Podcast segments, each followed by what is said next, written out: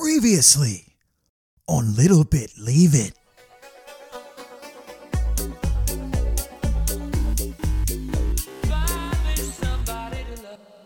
Hello, everyone. Welcome back to Little Bit Leave It, the podcast where we talk Love Island UK in the USA. My name is Ben, and today I am all by myself because we are bringing you a compilation episode with some new content. That's right, it's our Wales Spectacular. First, we will take you on a little road trip going from North Wales all the way down to Cardiff. We will do a deep dive into the Welsh rabbit or rarebit, depending on how secure you are in your class position.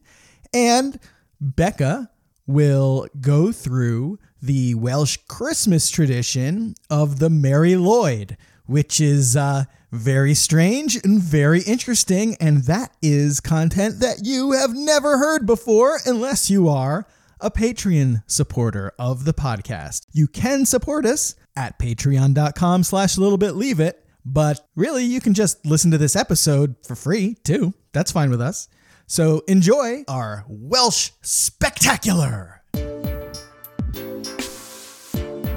Today we are going to talk about Wales in Anna of Cana. Oh, wah wah, dad joke. Yes, in Anna of Cana, we're going to talk a little bit about Wales. And this specific idea, we didn't actually just come up with it 10 minutes ago. We're not that smart. No, it really started over a dinner conversation I had with our four year old son about playgrounds. Specifically, we were talking about strange places that you might find playgrounds. Uh, we decided we were going to try to find a playground that was underground, but what we found was a decommissioned slate quarry in Wales that has been converted into a public park. And if you head down into the old quarry, you can actually buy a ticket for a zip line attraction or an underground trampoline park, which looks really, really cool. I encourage everybody to go check this out. No, dude, there's fucking coronavirus everywhere. Don't go to the trampoline park, you idiots. No, I meant like, I was going to say on Google. There are cool photos that you should check them out on Google because Just yeah, it's not open right now because we are in the middle a of the night there. it's not open right now because we are in the middle of a global pandemic. And yes, it is it is the middle of the night there while we're recording.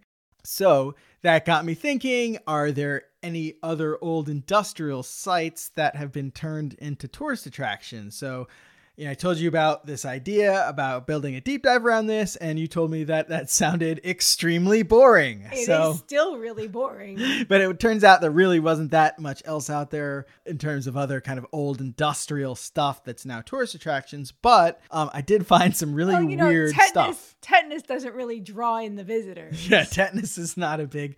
A big selling point, but I found some really strange roadside attractions, unusual legends, and a wide variety of tourist traps designed to part a fool from his hard earned dollar or hard earned pound, I suppose. Uh, in other words, I found a slice of Americana. The Welsh, they're just like us. What this really reminded me of was the Midwest. Once you get about 100 miles west of New York City, you start finding these types of places. One of my favorites actually is Roadside America in Shartlesville, Pennsylvania. Yes, you heard that right, Shartlesville. Uh, and that's where I saw the largest scaled model town I've ever seen. I think it's the largest one in North America, maybe the world. I'm not sure. By the way, it is for sale right now if you want to buy it. So, anyway, I thought that we would do a National Lampoon's vacation style road trip. Where do you think we're headed? First or end destination? Our end destination. Our final destination?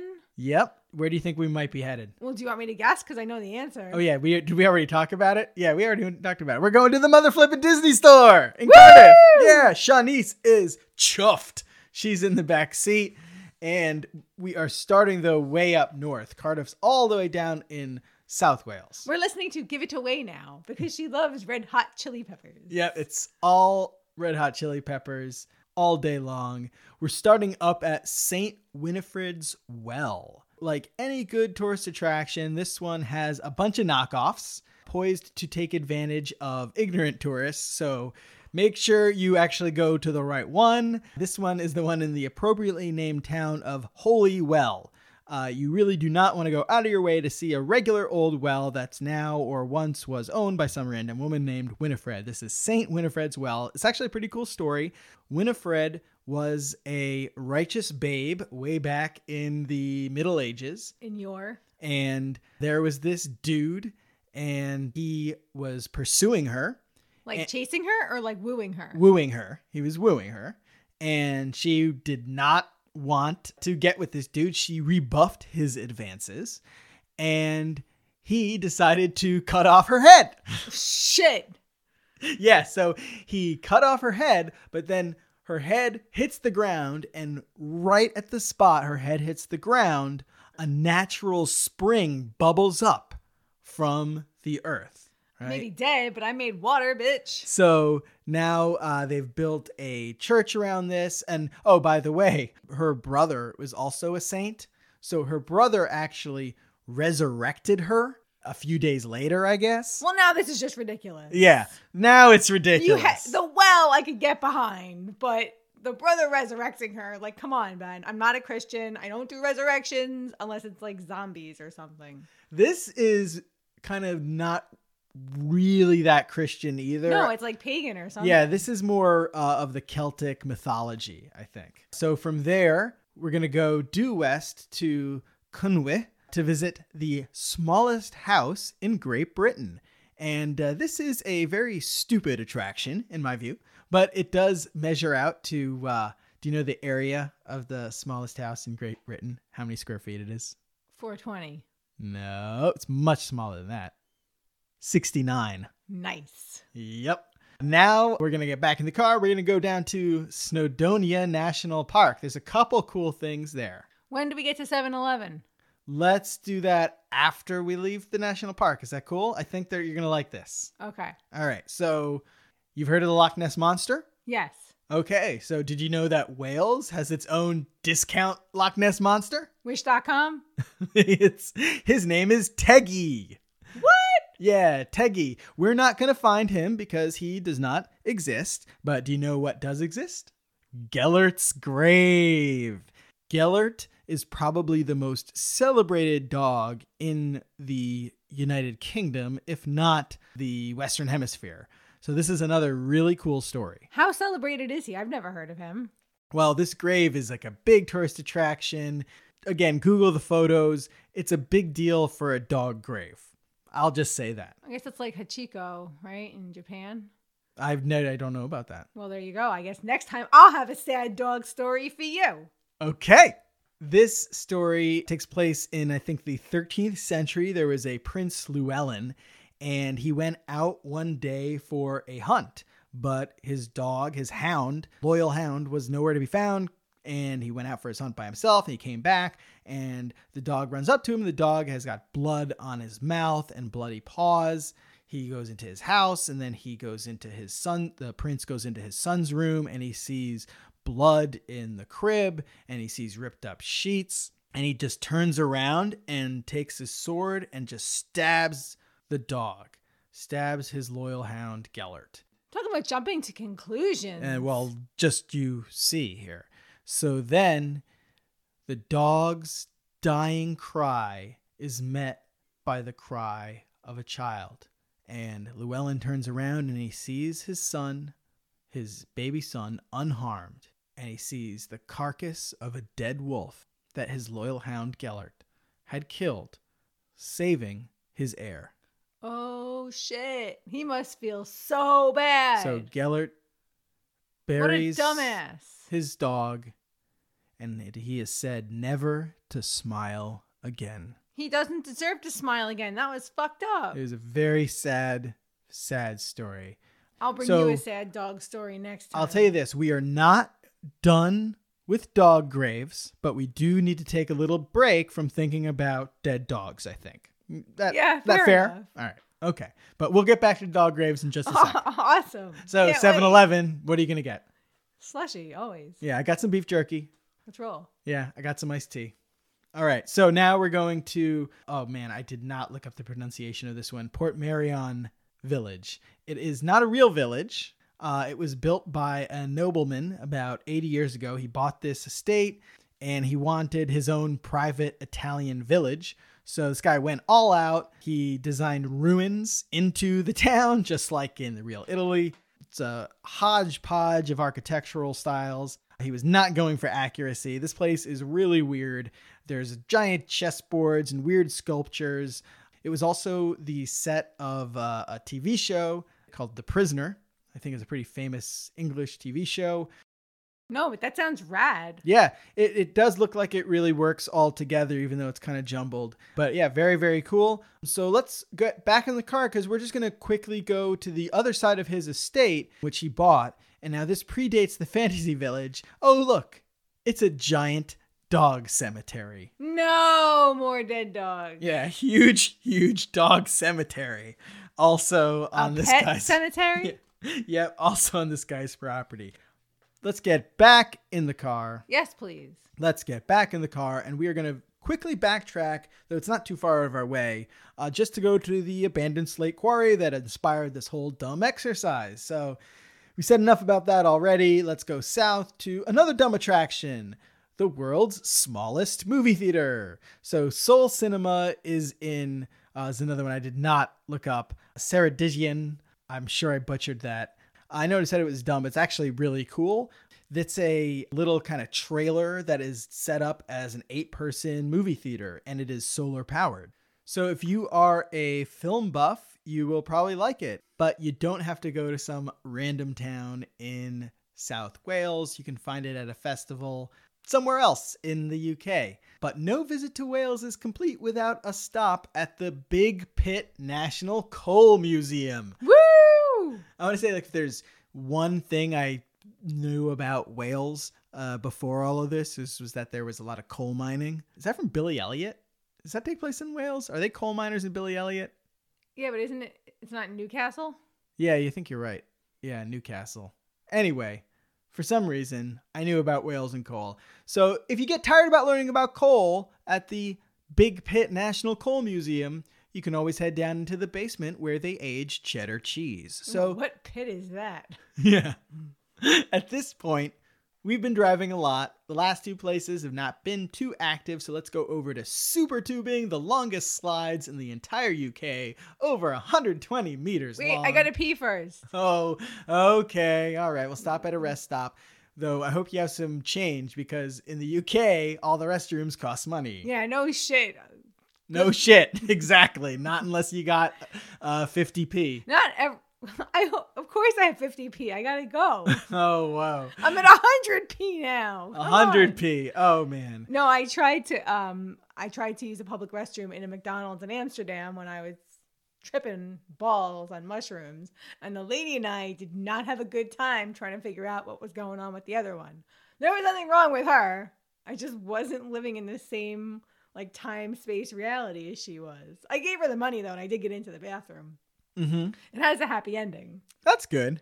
I hope it was cleaner than the average New York City McDonald's Oh, bathroom. 100%. 100%.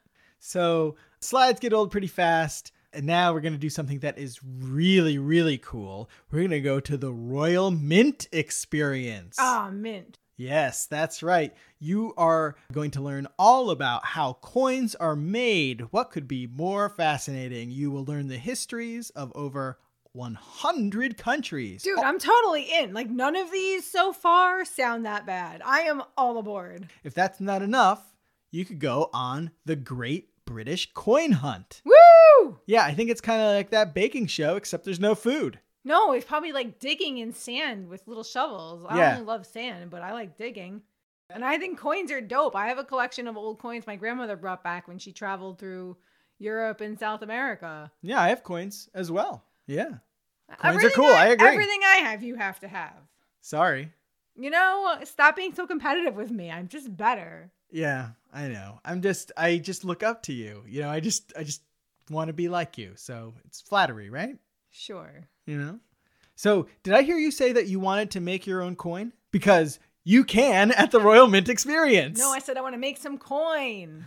So, anyway, this coin that you make there, it is legal tender. Mama got the Lego catalog. Mama needs some coin. So, you can put that in your pipe and smoke it. Actually, Hell yeah. no, don't do that because you can't smoke a coin, but you could bring it to our final destination, the Cardiff Disney Store. We've gotten here. You might think that this was a kind of one of those big deal stores, you know, on a high street, its own storefront based on how Shanice was talking about how she goes out of her way to drive there from Bristol. Oh, like the Copenhagen Lego store? Yeah, like the Copenhagen Lego store, which a little, actually was a little disappointing. Oh, it was so cute. Everything Yeah. is small there. Yes, that's true. It was Everything super is small. cute. Yes. I guess that was just my Americanness. I'm like, oh, it needs to be really big because this is the headquarters. And It was so like respectful of the space and you know, Yeah. a lot of cool displays. It was cool. you know, I'm the urban planner. I should be the one talking like that. It's really, uh, Uh, you rubbed off on me. it's a disgrace. I'm a disgrace. So anyway, this this store is actually in a mall, Oh. and uh, you found that out, did you? Yeah, I googled it to see if it was a big, beautiful Disney store, and it's a mall. So, So- it's you know it's between uh, Foot Locker and uh, Lids. Yes. yeah, between store. Foot Locker and Lids, the Disney store. Here we are. But you know what? We have driven across the entire damn country of Wales. We did not stop for lunch. Let's hit the food court. Let's get to this deep dive on Welsh rabbits. Hippity hoppity rabbits. Nope. Welsh rabbit is that thing, sort of, that Kana with a G made for Sophie for breakfast. Should he cheese on toast. Well, it's not really just cheese on toast, though occasionally that is how one might prepare it at home. However, really you're supposed to toast the cheese and the bread separately, and then you put the toasted cheese on the toasted bread. Whereas cheese on toast, you would grate the cheese, put a slice of cheese It's slices on of cheese. bread, and then just toast it, right? Grilled. Yeah. broiled until Yeah. melted and golden. Yes. Right. Slight variation, but in any case, Kana decides to share some of this native culture with Sophie in the form of a breakfast that, as OG Connor and others point out, it, that breakfast looks awful. I think Connor with a G actually does call it a Welsh rarebit, and he says it's a delicacy from his homeland. Looks to me like American cheese melted on a slice of bread. You know, people make fun of British cooking, but I found it hard to believe that they melt shitty cheese on bread and give it its own special name.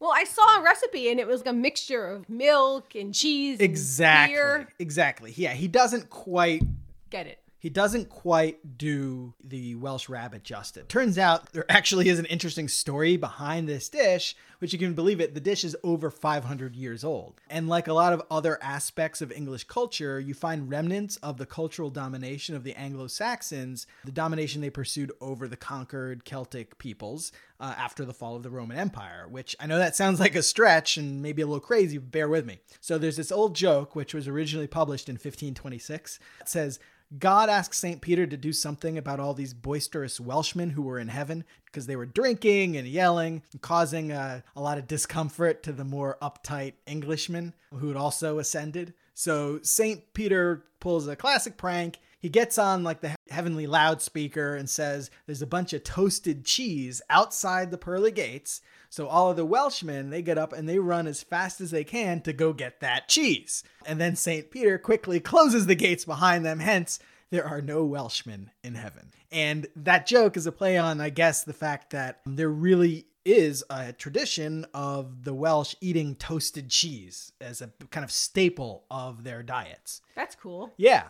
That's a good choice. Yeah. So that joke, yeah, it's kind of the two cultural forces that really combine to give us the Welsh rarebit. So wait, wait, wait, wait. In 1500, they knew what loudspeakers were. No, I added the loudspeaker Oh, thing. checking. Yeah. No, that's my when you tell a joke, you try to give it your own kind of spin, your own language, so it sounds a little bit more natural. Did you just mansplain jokes to me? I just did. Awesome. Yep, yeah, that was also a joke. Was it? Yep, it was. But you can be the judge at home, folks. So anyway. anyway, yeah, so we got these two cultural forces explained in that joke that really give us the Welsh rarebit, which is the English stereotyping the Welsh as stupid to assert their superiority, and the Welsh love of hot cheese. So where does this come into the rarebit rabbit though? So rarebit is actually a more recent invention. The dish was known at least as far back as the early 18th century as Welsh rabbit. The rarebit didn't emerge until later in the 18th century the first occasion of anyone having a rarebit associated with it. Rabbit goes back into 16th, probably the 17th century, maybe the 16th century, maybe 500 years old, which is kind of nuts. So the joke was that either the Welsh were too poor to afford real rabbit or too stupid to know the difference. That was why it was called Welsh rabbit. There's no doubt that Welsh people actually really love toasted cheese. I mean, who doesn't? And it's really popular still today. So I have good news for those of you who think Kana is an idiot bachelor who can't cook, because as Becca alludes, a real Welsh rabbit usually involves making a sauce from cheese, beer, mustard, and maybe some spices like cayenne pepper, or I could see adding nutmeg in would be pretty good. A simpler version might be to just put toasted cheese on toasted bread with a little bit of mustard on it. So basically, it's kind of just like a beer cheese sauce that you eat and with a big soft pretzel, but instead of a soft pretzel, you're putting it on toasted bread. That actually sounds pretty delicious. You can put a fried egg on top of it to make it a buck rabbit. That sounds pretty tasty too. So while I was doing this, I also found out that there's something called the English rabbit. So it's hilarious and disgusting because in the early 18th century, all these Englishmen, they wanted to eat the toasted cheese on toasted bread, but they didn't want to be mistaken for a dumb Welshman. So they denied themselves this essential pleasure. Are you kidding me? No, I'm not kidding That's you. so stupid. So the author Hannah Glasse, she popularized something called the English rabbit, which was more sophisticated, so they wouldn't be ashamed of admitting that they eat it. For the English rabbit, you toast the bread, and then after you toast the bread, you put it in a plate of white wine and let it absorb the white wine. Then you put butter at the bottom of the plate. Then you put cheese on the bread, then pour more wine on top. Then you put it back on top of an open flame or hot coals and I think you cover it so that it should boil off some of the alcohol, and but you keep some of the liquid. And then the last part of the instruction says you stir it until it's mixed, and you can add mustard if you want. That's optional, but what's not optional is browning the top with a hot shovel. And I'm assuming here that shovel is like a cooking implement, maybe a fork or a spatula type no, I thing. literally think it's a hot shovel. Yeah, I don't think it's a giant shovel that you'd use for like, you know, So wait, let me get this straight. gardening or burying someone. The toast, the beer sauce on toast is for stupid people, but the drunken white wine sandwich soup, Yeah. that's That's the sophisticated thing. that's been beaten with a shovel, with a hot shovel. Yeah. I don't know. It sounds like something Hoda and Kathie Lee would make, though. Yeah, I know. So then, of course, how did rabbit become rarebit? So those same rich, cultured English people, um, they realized that yeah, that wine soupy weird thing was gross. So those same rich, cultured English people who were so insecure they had to turn that simple, delicious snack into a mushy, whiny mess. Well, they still preferred the cheese sauce on toast, but they didn't want to call it Welsh rabbit. They were really insecure. So there is no rabbit in it. How could they call it Welsh rabbit? That's when we actually start to see the term rarebit emerge.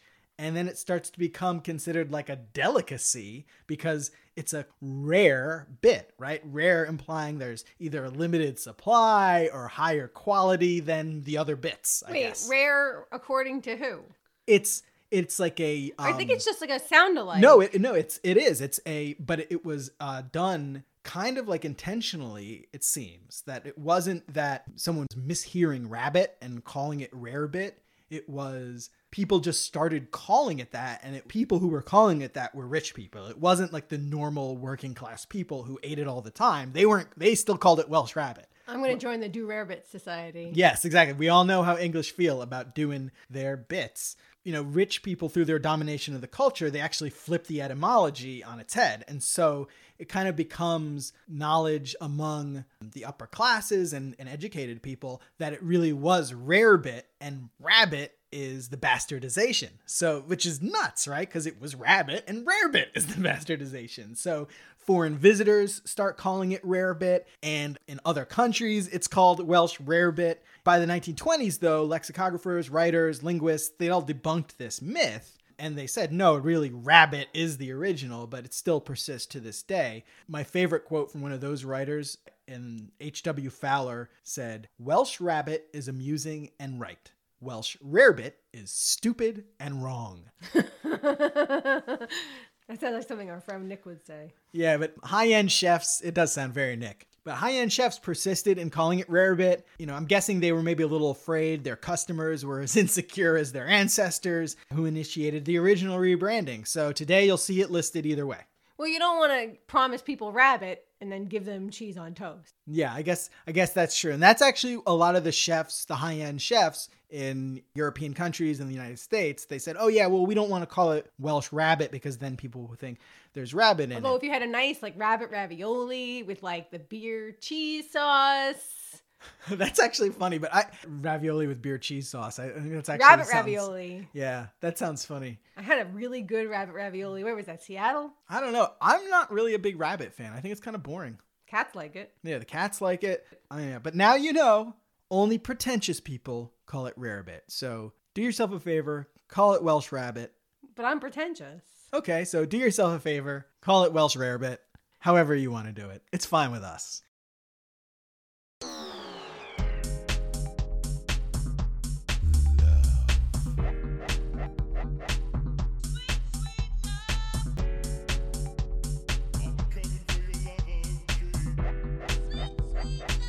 Okay. Thanks for sticking around. Thanks for being a supporter of Little Bit Leave It on Patreon. That's right, it's time for the spoils of love. We've got a really good one today because on a very, very special spoils of love, we're going to talk about another Welsh thing. We love talking about whales on this show.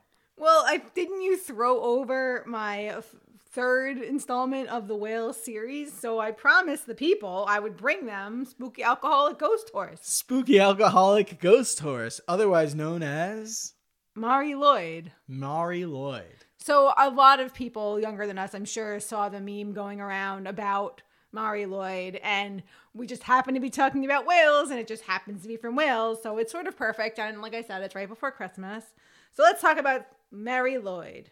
Uh, the key to Mary Lloyd is a horse's skull on a stick with lights or gems for eyes. Hold on, hold on. The key to Mary Lloyd, meaning like that's the central element, right? Yes. Is having a horse skull on a stick. Yes, with lights or baubles for eyes and streamers or ribbons as its mane. And then there's a white sheet draped over the carrier. So it's hmm. spooky as fuck, guys. I don't like it. Yeah, there are some pretty cool videos I have found on YouTube of people doing the Mari Lloyd. So it's like a troupe of singers. They bring this head on a stick around the neighborhood. They challenge the families to a sing off or like poetry slam. The troupe have to demand entry, and the residents have to sing back why the troupe can't come in. Like, so what do you mean? So the troop shows up and they say, Let us in. We're sorry, the baby is sleeping. We promise to be very quiet. I just washed the floors and your boots are. I just washed the floors and your boots are very muddy. We can take them off in the doorway. They smell. We have brought air freshener. So, since the homeowner, I won. Yes, I get to come in now, right? yeah, so if they run out of excuses, they have to let the troop in and give them beer and food. Um, and so sometimes part of the troop were these Punch and Judy characters, like those classic old dummies, I guess. And so the householders had to make Punch promise that he would not touch their fireplace. They would make him promise that before he entered. Otherwise, it was local custom to just rake out the fireplace on his way out. Meanwhile, once the troop is inside, what do you think is going on? Nothing good, I'm guessing. Let's see, they chase the family around with the horse head on a stick, snapping its jaws, downright terrifying the little children. Wow. They eat the food, they drink the beer. There's musicians to quote unquote entertain the people, and they eat all their food. Yeah. So they come, they eat your food, drink your beer, and scare your children. Yeah. That sounds like a great time. So I, I had to look into the origins because we are a nerd show. And so no one's really sure where it comes from. It kind of seems like a bunch of things came together to form this weird tradition. But it's pre-Christian, right? Maybe. Oh. May- I think it's one of the elements. So let me let me just Yeah, get yeah, into that. yeah, sorry. I will get into it. It's okay. So one Welsh translation of it is Grey Mare, which connects to the heritage of pale horses in Celtic and British mythology who can cross to the underworld. So there's your ghost horse. Oh. Uh, another translation for Mary for Mary Lloyd is Grey Mary, uh, which is linked to the Nativity story. But most people do believe that it comes from pre-Christian pagan origins, and it would happen around the solstice, the winter solstice, which is why it's done between Christmas and New Year. Although some also some people also think it might have connections to Samhain. Did I say that right? Sam Hain. I don't know. Sam Hain is, was the Glenn Danzig band. no, the uh, the fall like the pagan Halloween. Oh, I don't know. So it's also got similarities to other hooded animal customs in Britain, like the hoodening in Kent, which I did not look up. The hoodening in Kent? Yeah, and the What's old, the hoodening in Kent? didn't look you it up. uh, you can't just tease us with the hoodening and not tell us about it. That sounds like a really. It sounds actually like like a KKK themed horror movie. Isn't it better to just guess? Yeah. And then not to be confused with the old tup in Derbyshire. What's the old tup in didn't look- Derbyshire? I didn't look that up either. Okay. But it involves a group of poor people trying to find food and money in the harsh depths of winter, which then connects to wassailing, where the peasants go singing to the feudal lords in exchange for booze and gifts. And that is basically the premise of We Wish You a Merry Christmas, by the way. Is what wassailing? Wassailing. So, which is kind of like busking, right? It's kind of like begging almost, right? Yeah, kind of. But in, they say we're not the usual beggars that you see. We're your friends. This is literally part of it. That's so funny that you say it like that. Wow. Yeah. So was On, on Christmas, your friends will beg from you. Huh. So entertainment was their method with a side portion of menace. So then, just to wrap it up, I want to read a little part of a ballad. Is that okay? But now you remind so now bring us some figgy pudding, right? And like we're not gonna leave until we get some figgy. Yeah. Wow, this is all kind of coming together. As yeah. as a Jew, this is very educational. Okay, so a poet named Vernon Watkins wrote the Ballad of the Mari Lwyd, and I was gonna read it, but it's 19 pages. So Wow, don't- So don't, That's a- worry. yeah, that's too long. That's uh, that's too much of a commitment. I'm only gonna read the first stanza. Is that okay? It's terrifying. Okay. Or is there something else you wanted to say? Because I feel like No, is- there's nothing else. I want. I want to hear this. I'm Okay. actually. I'm kind of disappointed. There's only one stanza. But please, no. Go ahead. it's long enough. Good. Ballad of the Mari Lwyd. Mari Lwyd, horse of frost, star horse, and white horse of the sea, is carried to us. The dead return. Those exiles carry her, they who seem holy and have put on corruption, they who seem corrupt and have put on holiness. They strain against the door. They strain towards the fire which fosters and warms the living.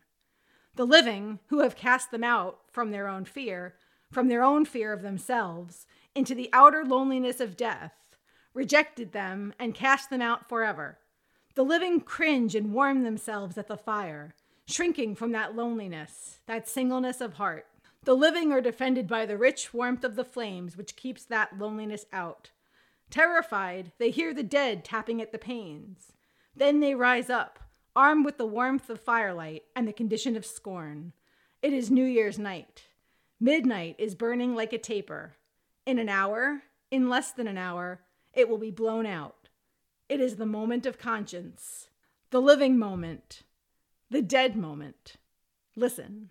So that's the first of the 19 pages. Sweet. Yeah, it's super metal. Yeah.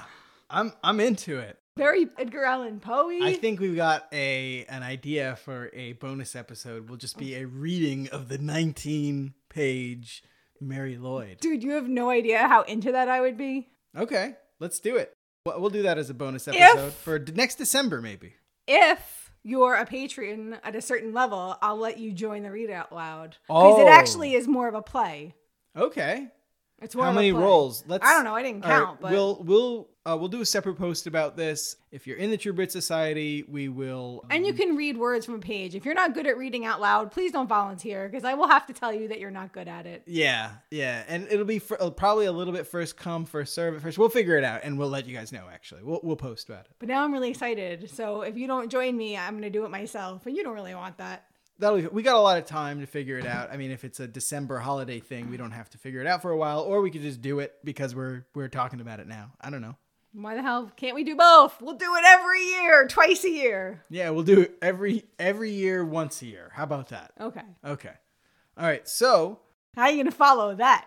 I don't know. It's very tough to follow anything about. I guess you know the only real spoilery content that really occurred to me during this episode was I did not remember at all the Rebecca Finley thing. Obviously, it's very short. It's only you know half an episode.